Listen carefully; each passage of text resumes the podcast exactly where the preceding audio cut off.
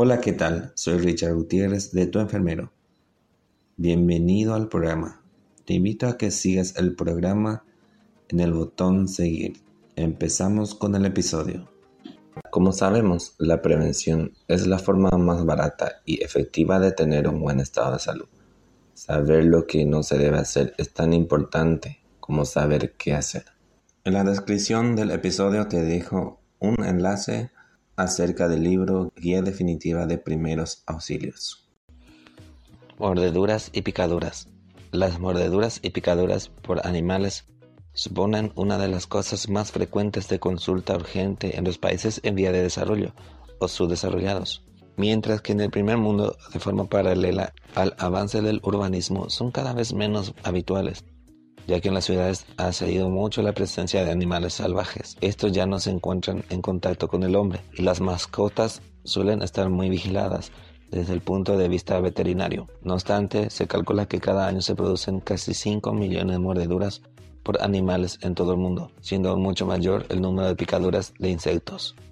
Se trata en cualquier caso de una patología relativamente frecuente y aunque, si bien es banal, en la mayor parte de los casos el conocimiento de los diferentes tipos de lesiones que pueden ser producidas en el cuerpo humano por el resto de seres vivos puede ser muy útil tanto en el ámbito domiciliario como en el profesional. Cuando se produce una mordedura o picadura o simplemente un arañazo, debemos atender siempre a cuatro aspectos principales. Primer punto, a la propia lesión producida sobre la piel, que será más o menos grave atendiendo a su extensión, su profundidad y las características tanto del causante de la lesión como del que la recibe. A este respecto se puede consultar la gravedad de una herida en el capítulo anterior. Punto 2. A la infección que puede producirse como consecuencia de la ruptura de la barrera protectora de la piel, bien por gérmenes transportados por el propio animal causante, o bien por microorganismos externos de la piel circundante que la afectan por causa de contigüidad. Entre un 15 y un 25% de las mordeduras se infectan produciendo de forma secundaria cuadros potencialmente graves si no son tratados a tiempo. Punto 3.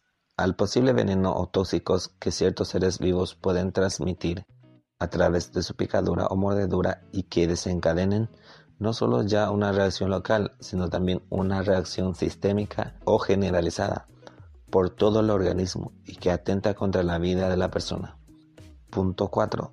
A la posible reacción alérgica que pudiera surgir en ciertos individuos sensibles a las sustancias venenosas o no introducidas por la agresión y que pueden agravar de forma considerable el cuadro. Tras producirse la agresión nos encontramos entonces con un cuadro de sangrado, de inflamación, de dolor, de picor e incluso de malestar general que puede llegar al shock en los casos más graves.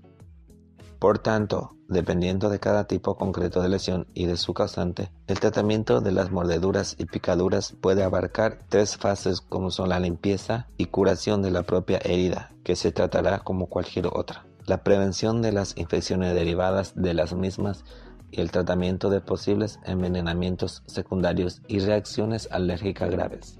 Para comenzar con una buena explicación sobre los primeros auxilios que se deben aplicar en estos casos, vamos a comentar de forma general los pasos a seguir ante cualquier tipo de mordedura o picadura. A continuación, nos referiremos de forma específica a las principales características y al tratamiento de las mordeduras y picaduras más habituales en nuestro medio, que incluyen desde animales superiores o vertebrados hasta insectos y peces deteniéndonos en aquellos que son especialmente dañinos para el hombre o que de forma más habitual pueden atacarlo por vivir cerca. No obstante, no debemos confiarnos, ya que nadie está del todo libre de ser atacado por un animal, incluso de los conocidos como salvajes o de los que viven en un hábitat muy alejado del hombre, ya que en unas inocentes vacaciones, al salir de excursión o ante los mismos animales domésticos, nos podríamos ver totalmente desválidos. Para que esto no nos sorprenda, es mejor aprender los protocolos de actuación antes de que la ocasión se presente. Modo de actuación general ante las mordeduras y picaduras. 1. Realizar una valoración inicial de la gravedad del cuadro atendiendo tantos a las características de la herida producida, extensión, profundidad, etc. como el estado general del individuo que la sufre, tanto previo como posterior a la lesión, y al tipo de animal concreto que se sabe o se sospecha que la ha producido. Se debe solicitar ayuda médica si por ante cualquiera de las tres circunstancias mencionadas pensamos que corre peligro la salud del afectado. 2. Desprender o retirar cualquier objeto o ropa cercano a la herida que puedan comprimirla o dificultar su valoración y tratamiento. Recordar la hora exacta a la que se ha producido la lesión.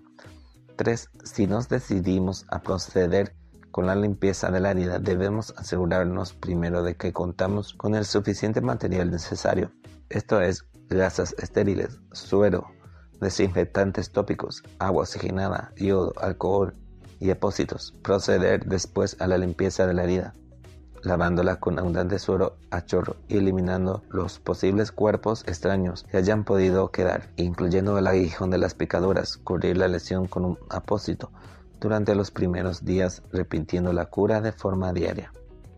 4. La realización de torniquetes o de cualquier sistema de compresión alrededor de la herida solo es necesario en aquellos casos en los que tengamos la certeza de que la mordedura proviene de una serpiente o araña venenosa. Dicho torniquete solo es eficaz si se realiza a los pocos segundos de la mordedura puesto que el veneno se extiende por la sangre relativamente rápido. En ningún caso debe mantenerse un torniquete durante horas, puesto que la gangrena secundaria al mismo sería peor que el propio riesgo de envenenamiento. 5. No corresponde al profano la decisión de realizar o no la sutura de la herida, pero sí conviene recordar que por norma general las heridas por mordeduras no deben nunca coserse en un primer momento por el alto riesgo de infección que presentan. Tras unos días y viendo que la evolución de la herida es satisfactoria, puede procederse a su sutura. En el caso de la cara, para evitar secuelas de tipo estético, se cosen de forma precoz las heridas asumiendo el riesgo. 6. Para evitar las posibles infecciones se instaurará un tratamiento antibiótico prolifático que se extiende normalmente durante una semana. Los antibióticos empleados normalmente son derivados de la penicilina como la cloxacilina y la amoxicilina con ácido clavulánico o de otros grupos como por ejemplo el ciprofloxacino. 7. Si la persona no la tiene o si duda de ello, se pondrá la vacuna del tétanos. Además, en ciertos casos, se controlará el riesgo de contraer la rabia. 8. Finalmente, pueden añadirse al tratamiento otros fármacos con diferentes objetivos, como analgésicos para el dolor, antiinflamatorios, antihistamínicos, para el picor o corticoides para casos más graves con alergia o reacción generalizada del organismo. Aunque las suturas se deben llevar a cabo por un profesional, si el profano toma la decisión de realizarla, puede evitar secuelas de tipo estético posteriores al coser la herida de forma precoz. Mordeduras de perros. Más de las tres cuartas partes de todos los casos de mordeduras son debidos a estos animales. La mayoría de los casos se trata del propio perro de la víctima o de uno conocido. La zona donde se localizan las mordeduras con mayor frecuencia son las extremidades inferiores. Es conveniente tomar medidas preventivas ante la presencia de cualquier animal. Si tenemos un perro o un gato, debemos llevarlos con bozal y correa para evitar que pueda atacar a otras personas y nunca podremos fiarnos ciegamente, ya que por mucho cariño y confianza que se les tenga, el comportamiento de un animal es siempre imprevisible Nunca debe permitirse que los niños se acerquen a jugar o molestar a perros o gatos desconocidos, especialmente si los primeros son de razas consideradas como peligrosas, perro de presa por ejemplo. De forma característica, las mordeduras de perro que se infectan comienzan con un dolor intenso de la zona una inflamación y una secreción purulenta. En el caso de que la lesión sea muy profunda o en una región muy vascularizada, el cuadro puede progresar rápidamente hacia fiebre con adenopatías, es decir, aumento del tamaño de los ganglios linfáticos y en general síntomas de que la infección se ha extendido. Los gérmenes que transmiten con más frecuencia a los perros son múltiples, destacando diversos tipos de estreptococos y estafilococos y otros como la pasteurella o altimonices. En algunas ocasiones se transmiten gérmenes raros como el C. carnimorsus que ponen en riesgo realmente la vida del individuo al producir un cuadro de sexis fulminante. El procedimiento a seguir ante una mordedura de perro es el anteriormente comentado como norma general ante las mordeduras, pero teniendo en cuenta los siguientes comentarios. Primer punto. La vacunación antitetánica es imprescindible en caso de que se esté correctamente vacunado con las tres dosis correspondientes, es necesaria una dosis que actuará como recuerdo si hace más de cinco años de que la primera se realizara y una vacunación completa si ya han transcurrido 10 años. Segundo punto. Los individuos afectos por enfermedades crónicas graves o con descensos en la capacidad inmune deben ser muy especialmente vigilados durante los primeros días tras la mordedura por su mayor riesgo para desarrollar complicaciones. Tercer punto. Junto con la limpieza de la herida, que no debe cerrarse con sutura, se administrará amoxicilina y ácido clavulánico a dosis alta durante 8 días. Otros antibióticos también pueden ser válidos. Punto 4. Se vigilará de forma especial ante el riesgo de la aparición de rabia en aquellas mordeduras o simplemente arañazos donde no se conozca el estado de vacunación del perro, o sea, dudoso, dado que la rabia puede ser transmitida por diversos animales además del perro. Se comentará más adelante dentro de este capítulo en un apartado propio. Mordeduras y arañazos de gato, aunque son bastante menos frecuentes que las del perro, las mordeduras de gato, por el contrario, se infectan con mucha mayor facilidad. Aproximadamente en la mitad de los casos en los que ocurre, esto se debe en parte a que los felinos poseen unos colmillos más agudos y afilados que penetran más profundamente en la piel, aunque apliquen menos fuerza en la mordedura. El germen implicado en la mayoría de los casos es la pasteurella, que es un componente normal de la flora bacteriana que habita en la boca en estos animales. La penetración de este germen o de otros similares produce un cuadro de inflamación intensa y secreción purulenta en cuestión de pocas horas. Cuando las mordeduras se producen cerca de una articulación, por ejemplo en la mano y los dedos, el cuadro se puede complicar con gran facilidad en artritis séptica y osteomielitis. Debemos recordar que la mordedura de gato también puede ser responsable de la transmisión de otras enfermedades como la rabia y el tétanos, por lo que habrá que prevenir con las correspondientes vacunas. El tratamiento ante las mordeduras y arañazos provocados por gatos incluye la limpieza de la herida,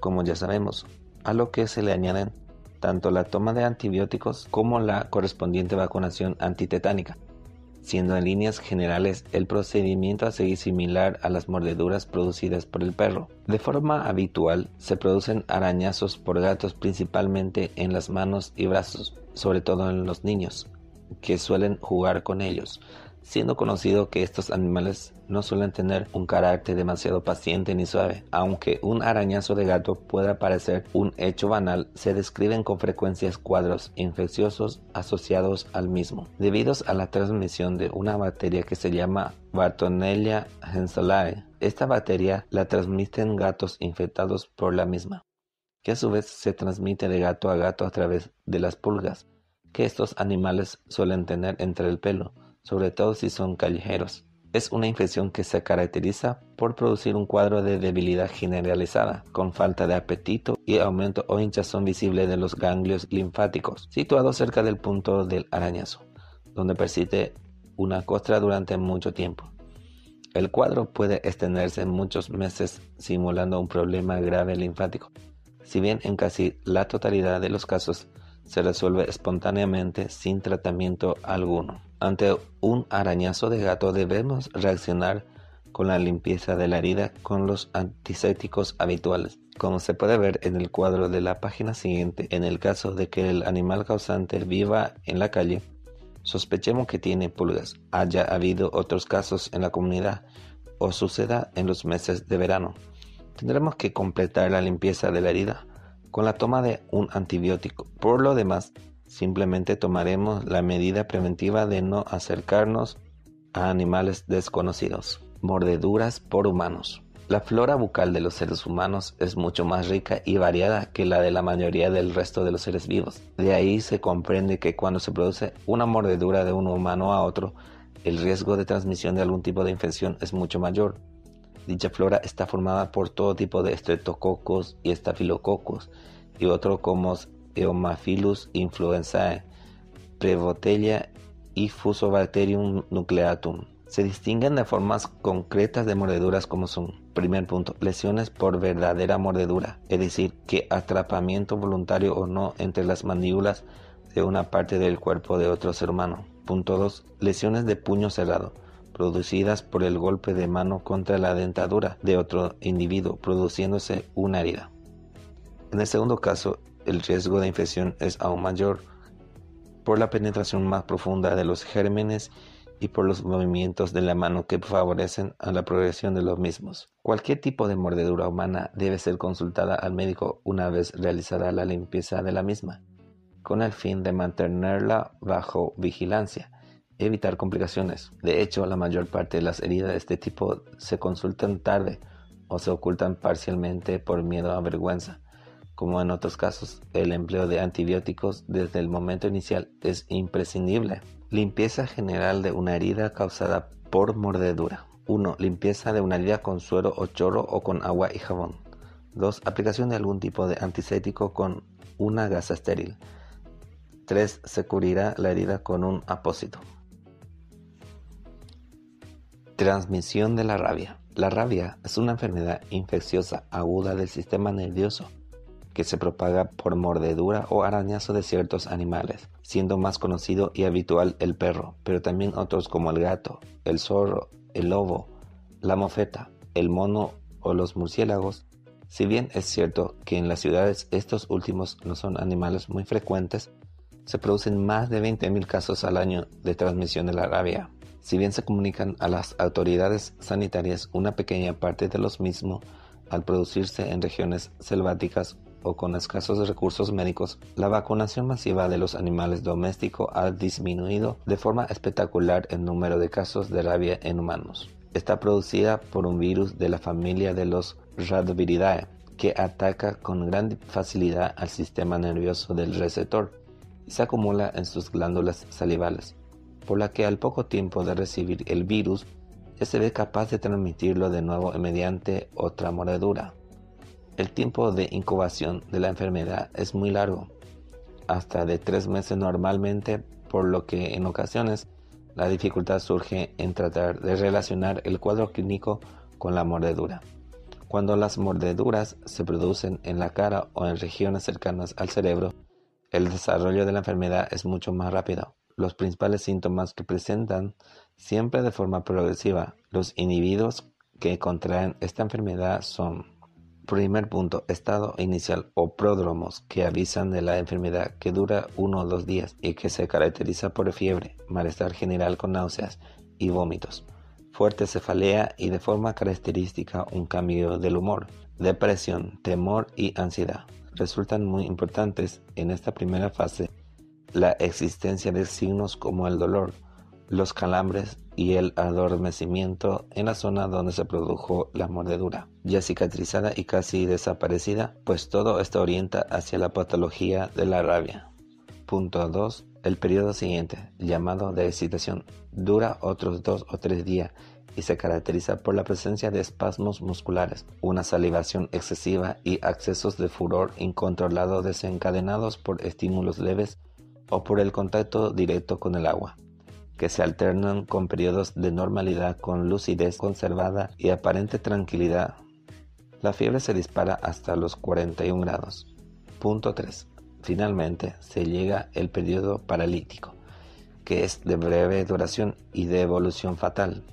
Se caracteriza por la parálisis progresiva y veloz de toda la musculatura del cuerpo hasta que sobreviene la muerte, generalmente causada por una parada respiratoria. En principio, se puede decir que la rabia es una enfermedad mortal en todos los casos, si bien existe la esperanza de que con los cuidados intensivos que hoy en día se pueden mantener en los hospitales avanzados, ya se han conseguido algunos casos de supervivencia y sobre todo se logren mucho más gracias a los avances e investigación. La limpieza de la herida inmediatamente después de producirse con alcohol o con yodo y la inmunización frente a la enfermedad por medio de la vacuna son en realidad las únicas medidas que pueden prevenir las complicaciones graves aunque no siempre el desarrollo, aunque sea de un modo parcial, de la enfermedad. Como norma general, Debemos consultar y vigilar siempre una herida por mordedura de un animal y proceder a su limpieza inmediata. Si se trata de un animal salvaje, se iniciarán de inmediato las vacunaciones correspondientes y si es uno doméstico, se comprobará la cartilla de vacunación del mismo. Huelga decir que los propietarios de algún animal deben mantenerlo en perfectas condiciones veterinarias, pues Además de las consecuencias para la salud, si ocurre un accidente, se puede denunciar al dueño por responsabilidad civil. Otros animales como los zorros y los murciélagos también transmiten la rabia. Estos últimos causan estrago en Australia y América del Sur, donde la transmiten por mordeduras, arañazos e incluso lametazo sobre una herida cutánea. Recomendaciones para prevenir la rabia.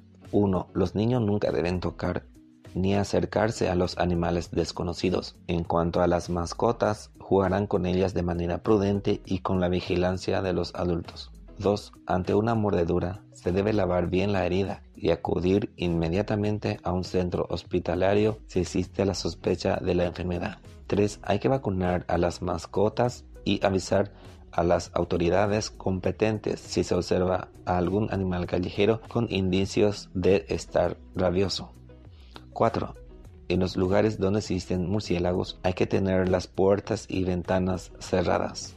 La moda de adquirir una costa especial proveniente de especies de animales salvajes o exóticos como los monos de regiones tropicales puede ser un foco de transmisión de la rabia. En estos casos, los propietarios deben extremar las precauciones con medidas como su propia vacunación y por supuesto la del animal.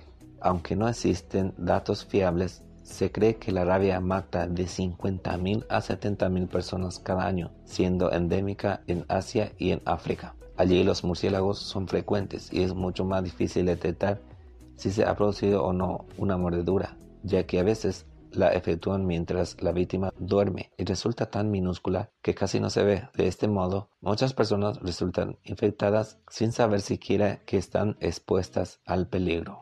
Mordedura de serpiente. La mordedura de serpiente supone el envenenamiento producido por animales más frecuente en todo el mundo. Aunque sean las regiones tropicales donde se producen la mayoría de estos accidentes, no obstante, ninguna región de la Tierra está libre en mayor o menor medida de la presencia de serpientes venenosas, siempre fuera de los núcleos urbanos. No existe un cálculo muy exacto en cuanto a la incidencia de estas lesiones, pero se piensa que el número de mordeduras alcanza el millón cada año, con unos 30.000 o 40.000 fallecidos por esta causa en este mismo periodo de tiempo. En la península ibérica son las víboras las serpientes venenosas más frecuentes, especialmente en pedregales, teniendo como principal característica la emisión de un silbido muy típico antes de atacar su veneno es especialmente peligroso. Las serpientes cuentan con unas glándulas especiales que fabrican y almacenan veneno como sistema defensivo y que se conectan con los colmillos para ser introducidos en la víctima durante la mordedura. No todas las picaduras de serpientes suponen siempre la introducción de veneno.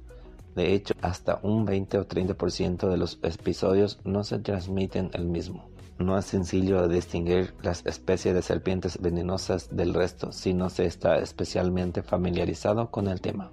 Las serpientes de cabeza triangular con colmillos maxilares grandes y pupilas de forma ovoide nos deben hacer ya desconfiar aún más. El color de la misma no es buen referente para la variabilidad de este y el cierto poder de camuflaje que pueden poseer los ofidios. El veneno de las serpientes es una mezcla compleja de proteínas que tiene poderes coagulantes, hemolíticos, neurotóxicos y prohemorrágicos que desencadenan un cuadro complejo en el que se manifiestan de formas simultáneas situaciones muy graves como hemorragias internas, formación de trombos en las principales arterias, parálisis muscular y fallo multiorgánico, que determina finalmente la muerte. En general, solo hay dos tipos de venenos, el neurotóxico, que afecta al sistema nervioso, y el hemotóxico, que daña el sistema circulatorio. Por ejemplo, una cobra tiene un veneno neurotóxico y una serpiente de cascabel, en cambio, lo segrega hemotóxico. En cualquier caso, ambos son peligrosos para el ser humano. En cada caso de mordedura de serpiente y atendiendo a diversos condicionantes, como la especie concreta causante, la protección de la ropa o simplemente la suerte, se produce una entrada exacta de venenos. Según esta cantidad, las condiciones físicas del individuo y su envergadura o el tiempo transcurrido hasta el comienzo del tratamiento, se producirá una evolución diferente con un pronóstico concreto. La mortalidad de las mordeduras de serpiente apenas llega al 1% cuando se trata de un periodo de tiempo razonable y en ningún caso va más allá del 20%, pese a que no se reciba tratamiento alguno y se trate de una especie muy venenosa, de manera que aunque es un miedo irracional en el ser humano no debe preocuparnos. Cualquier mordedura de serpiente exige tan pronto como sea posible el traslado a un hospital o centro médico, con el fin de vigilar las constantes vitales del individuo, identificar el veneno introducido y aplicar su correspondiente antídoto. Sin llegar a poner en riesgo nuestra integridad, es recomendable tratar de matar a la serpiente que ha causado la mordedura y llevar el cuerpo a las autoridades sanitarias junto con el herido. No es tan fácil distinguir la peligrosidad de las serpientes, pero su colorido o su aspecto externo, lo mejor es de confiar siempre ante una mordedura y acudir antes al centro sanitario. Modos de actuación ante una picadura de serpiente. 1. Hay que alejar al sujeto del lugar de la picadura para evitar nuevos accidentes, al tiempo que vigilamos también nuestra integridad. Es recomendable intentar fijarse en las principales características de la serpiente, o si se la mata, trasladarla junto con el afectado posteriormente. Se debe colocar al afectado en posición de reposo, sobre todo de la zona de la mordedura, para evitar que con el movimiento se pueda diseminar con más facilidad el veneno. 2. Si se dispone de mecanismo de succión como un sacaleches o cualquier tipo de extractor al vacío, debe aplicarse sobre la lesión con el fin de eliminar la mayor parte posible del veneno. Esta operación solo es útil si se realiza antes de que pasen 15 minutos desde la mordedura y debe mantenerse durante 30 más o hasta la llegada al hospital. La succión con la boca no es muy recomendable si existe un medio alternativo, tanto por el riesgo de que aspiremos veneno como por la infestación de la herida que podemos realizar con los gérmenes de nuestra boca. 3. Se procede después a colocar una banda de la tela ancha de forma transversal en la región anterior a la herida, pero no como si fuera un torniquete, sino comprimiendo lo justo para permitir el flujo sanguíneo. Esta medida solo es necesaria si el traslado al hospital se va a demorar más de una hora. 4. Finalmente se debe proceder a inmovilizar la extremidad afecta, entabillándola con un vendaje y cualquier objeto plano y largo que sirva de férula. 5. Existen dudas hoy en día sobre si se deben realizar cortes o incisiones entre las marcas de los colmillos para favorecer la aspiración del veneno. Por los métodos antes comentados, algunos autores desaconsejan en cualquier caso añadir más cortes o lesiones a las ya existentes, así como enfriar con agua la lesión o administrar bebidas alcohólicas. Picaduras de avispas y abejas. Algunos insectos pertenecientes al orden de los himenópteros poseen aguijones defensivos que pueden transmitir venenos de diferentes tipos y características. Si bien asumimos que una picadura de estos insectos pueden complicarse en ciertos individuos, podemos afirmar que en la práctica totalidad de los casos el cuadro clínico secundario a la misma no deja de ser leve o banal. Tal es así que las escasas muertes que se producen al año en todo el mundo por esta circunstancia no se deben a la acción tóxica del veneno, sino a la reacción anafiláctica o alérgica grave que produce en ciertos individuos con predisposición. Comentaremos las características de la picadura por ambos insectos, avispas y abejas, de forma separada. La avispa vive en regiones templadas no urbanas, cerca de asentamientos humanos, ya que se alimenta principalmente de la basura o de la carne en descomposición. Es especialmente molesta en los meses finales del verano y en el otoño. Solo pica para defenderse ella misma o a su nido y como no muere tras la picadura, puede realizar varias veces. La abeja y el aberrojo tampoco atacan normalmente al ser humano, sobre todo este último, salvo que se sientan agredidas y lo hagan en masa. A partir de 30 picaduras simultáneas, el riesgo de muerte es muy elevado. Como el aguijón de las abejas tiene forma de arpón, no puede ser extraído por la misma tras la picadura, por lo que suele morir al desgarrarse su interior tratando de desprenderse. El veneno de los himenópteros es bastante complejo y mezcla enzimas, neurotransmisores y toxinas de diversos tipos. La picadura produce síntomas como dolor local, picor, inflamación y enrojecimiento. En algunos casos puede surgir malestar general con náuseas y vómitos, como decíamos con anterioridad. El mayor riesgo de las picaduras consiste en la aparición de una reacción alérgica descomunal que produzca un shock anafiláctico y la muerte, cosa que no es por cierto nada frecuente. El tratamiento básico de este tipo de cuadros se describe en los apéndices finales del libro, las personas sensibles a los venenos de estos insectos deben llevar protección especial en verano en cuanto a ropa que les cubra brazos y piernas y un pequeño botiquín que incluya corticoides, antihistamínicos o incluso adrenalina. Modos de actuación ante la picadura de avispas y abejas. 1. Retirada de los aguijones o restos con unas pinzas lo más limpias posible o realizando un raspado muy cuidadoso con otro objeto similar. Será con delicadeza, pues la picadura estará hinchada y tocarla resulta doloroso. 2. Desinfección y limpieza de la herida. Es especialmente útil el empleo de amoníaco para neutralizar el veneno que es de naturaleza ácida. 3. Aplicación de hielo sobre la picadura para impedir la diseminación del veneno y para aliviar el dolor y la hinchazón. 4. Elevación del miembro afecto para favorecer la circulación sanguínea. 5. Administración de antihistamínicos orales, antiinflamatorios y corticoides intramusculares si la reacción local adquiere un gran tamaño. Es recomendable que, si esto ocurre, sea revisado por el personal sanitario. No se debe tocar un panal a menos que se tenga ropa específica para protegerse de las picaduras. La mordedura de una sola abeja no suele ser dañina, pero a partir de 30 puede causar la muerte. Picaduras de arañas. Solo unas pocas decenas de todas las arañas existentes pueden ser peligrosas para el hombre a través de su picadura. El tratamiento general de las picaduras de araña consiste en la limpieza de la herida, colocación de apósitos estériles, aplicación de hielo y elevación del miembro afecto para tratar de evitar el edema. Aparte de estas medidas, se suelen administrar antihistamínicos para el picor, relajantes musculares y profilaxis con antibióticos y vacuna del tétano. En el caso de la viuda negra es necesario un control más estricto de la tensión arterial o incluso de fármacos antihipertensivos. Existen antídotos especiales que se reservan para casos especialmente graves, puesto que son tratamientos fuertes que tienen sus propios riesgos y efectos secundarios.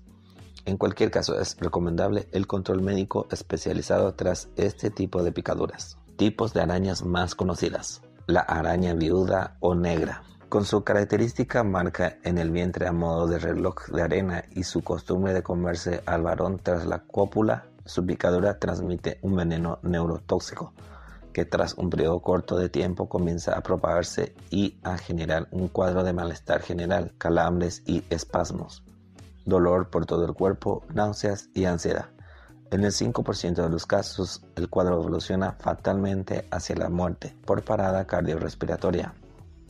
La araña reclusa o marrón, con un dibujo típico de forma de violín sobre la parte dorsal de su tronco, como casi todas las arañas, solo ataca al hombre si se siente acorralada o en peligro. Su picadora produce picor y dolor local que puede extenderse al resto del cuerpo por la acción de su veneno, junto con síntomas como fiebre, afectación renal y de la coagulación.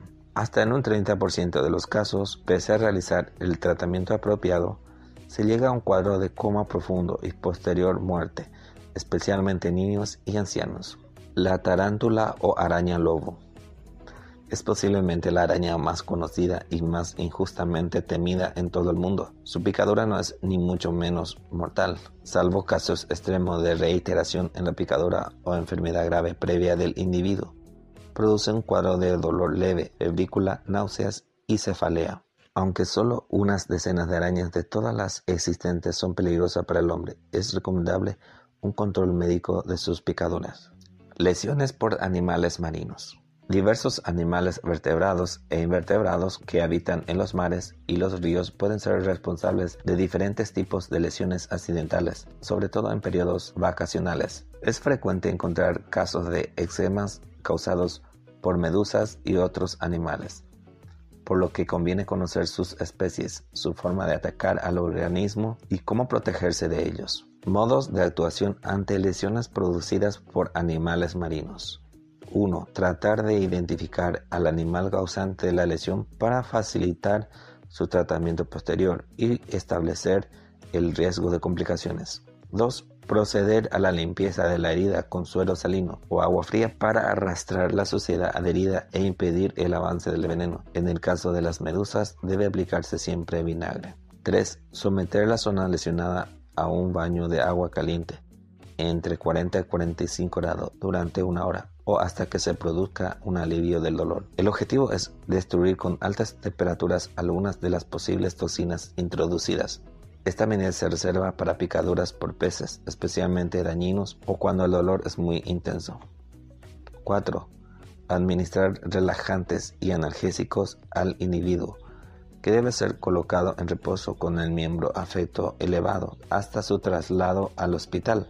Si esto último no va a ser posible en unas horas, nos veremos obligados a abrir la herida con el fin de extraer todas las posibles púas o espinas que hayan quedado dentro y limpiar con suero o yodo el interior. La hemorragia posterior se controla mediante comprensión posterior. 5. Se deben administrar tanto la vacuna antitetánica como antibióticos de forma profiláctica. Solo existen antídotos para el pez piedra y el pez escorpión, por lo que para el resto de picaduras el medio hospitalario solo puede ofrecer un control de las constantes vitales. Las heridas de este tipo deben cerrarse por sí solas y no mediante sutura. Tipos de animales marinos causantes de lesiones. Peces escorpión, denominados como cabracho, escorpina o gallinetas, entre otros nombres. Su veneno se transmite con el roce de su aleta dorsal y caudal y produce un cuadro de picor, inflamación y posible infección posterior, que sin embargo suele ser leve. Peces piedra, llamados así por ser similares a una roca carolina, por lo que se suelen pasar desapercibidos y se pisan con gran facilidad. El veneno que contienen en sus púas es muy potente y actúa de forma inmediata, pudiendo producir una parálisis de los músculos que ahogue al bañista al impedir nadar suele requerir un traslado inmediato al hospital, puesto que su picadura se asocia a grandes índices de mortalidad. Peces víbora son muy frecuentes en las aguas europeas, donde se ocultan bajo la arena del fondo del mar, y por ello también pueden ser pisados. El veneno provoca un dolor intenso inmediato y una parálisis progresiva del miembro que puede desembocar en gangrena y amputación del mismo si no se acude al hospital con prontitud. Medusas y anémonas de mar. Comparte un mismo sistema venenoso consistente en unas células en aguijón llamadas nematoquistes y que estos animales usan para defenderse y para capturar otros animales con los que alimentarse. El contacto de estas células sobre la piel humana produce un prurito y quemazón inmediata junto con dolor y adormecimiento del miembro afectado. Si no se toman medidas de limpieza de forma rápida, el veneno puede extenderse por todo el organismo y tener consecuencias funestas, aunque en general suelen tener un pronóstico leve. Una medida preventiva consiste en que cualquier bañista o pescador que las vea dé aviso a las autoridades. Erizos marinos venenosos. Poseen espinas calcificadas, cuyo contacto produce de forma inmediata picor y dolor intenso. El mayor problema surge cuando las espinas se clavan tan profundamente que no pueden extraerse con facilidad y siguen soltando veneno. Raya de mar. Si bien no suele ser venenosa, la variedad conocida como montellina propia del Mediterráneo sí que lo es. Transmite un veneno neurotóxico mediante un aguijón de la cola, que produce una herida sangrante y dolorosa que puede permanecer hasta 48 horas. Si el veneno progresa, pueden aparecer otros síntomas como náuseas y vómitos, diarrea y síncope, por caída de la tensión arterial y trastorno del ritmo cardíaco. Animales peligrosos. Primer punto animales que pueden atacarnos por mordiscos y arañazos, perros, gatos y casi todos los tipos de animales salvajes. Si la lesión no reviste gravedad, debe limpiarse con antisépticos y cubrirse como cualquier otra herida. En caso de mordiscos profundos o con infección, se debe acudir a la consulta médica. Punto 2. Animales que pueden transmitir la rabia. Perros, gatos, lobos, zorros, murciélagos, monos y algún otro animal salvaje. Solo se puede tratar con la correspondiente vacuna y con prevenciones como no acercarse a esos animales. Punto 3. Animales que pueden transmitir veneno con su picadura o su mordedura. El peligro que tienen es tanto de envenenamiento como de reacciones alérgicas adversas y son serpientes, avispas, abejas y arañas. Los aguijones de los insectos deben ser extraídos y la herida tratada como cualquier otra. En el caso de las serpientes y cuando sucede un cuadro alérgico, se debe acudir a un centro hospitalario cuanto antes. Punto 4. Animales que pueden ocasionar lesiones cutáneas. Peces marinos, medusas, anémonas, erizos y rayas. Se limpiará la herida, si es por una medusa, con vinagre y se administrarán tanto la vacuna antitetánica como los antibióticos y analgésicos que el personal médico considere necesarios en cada caso concreto.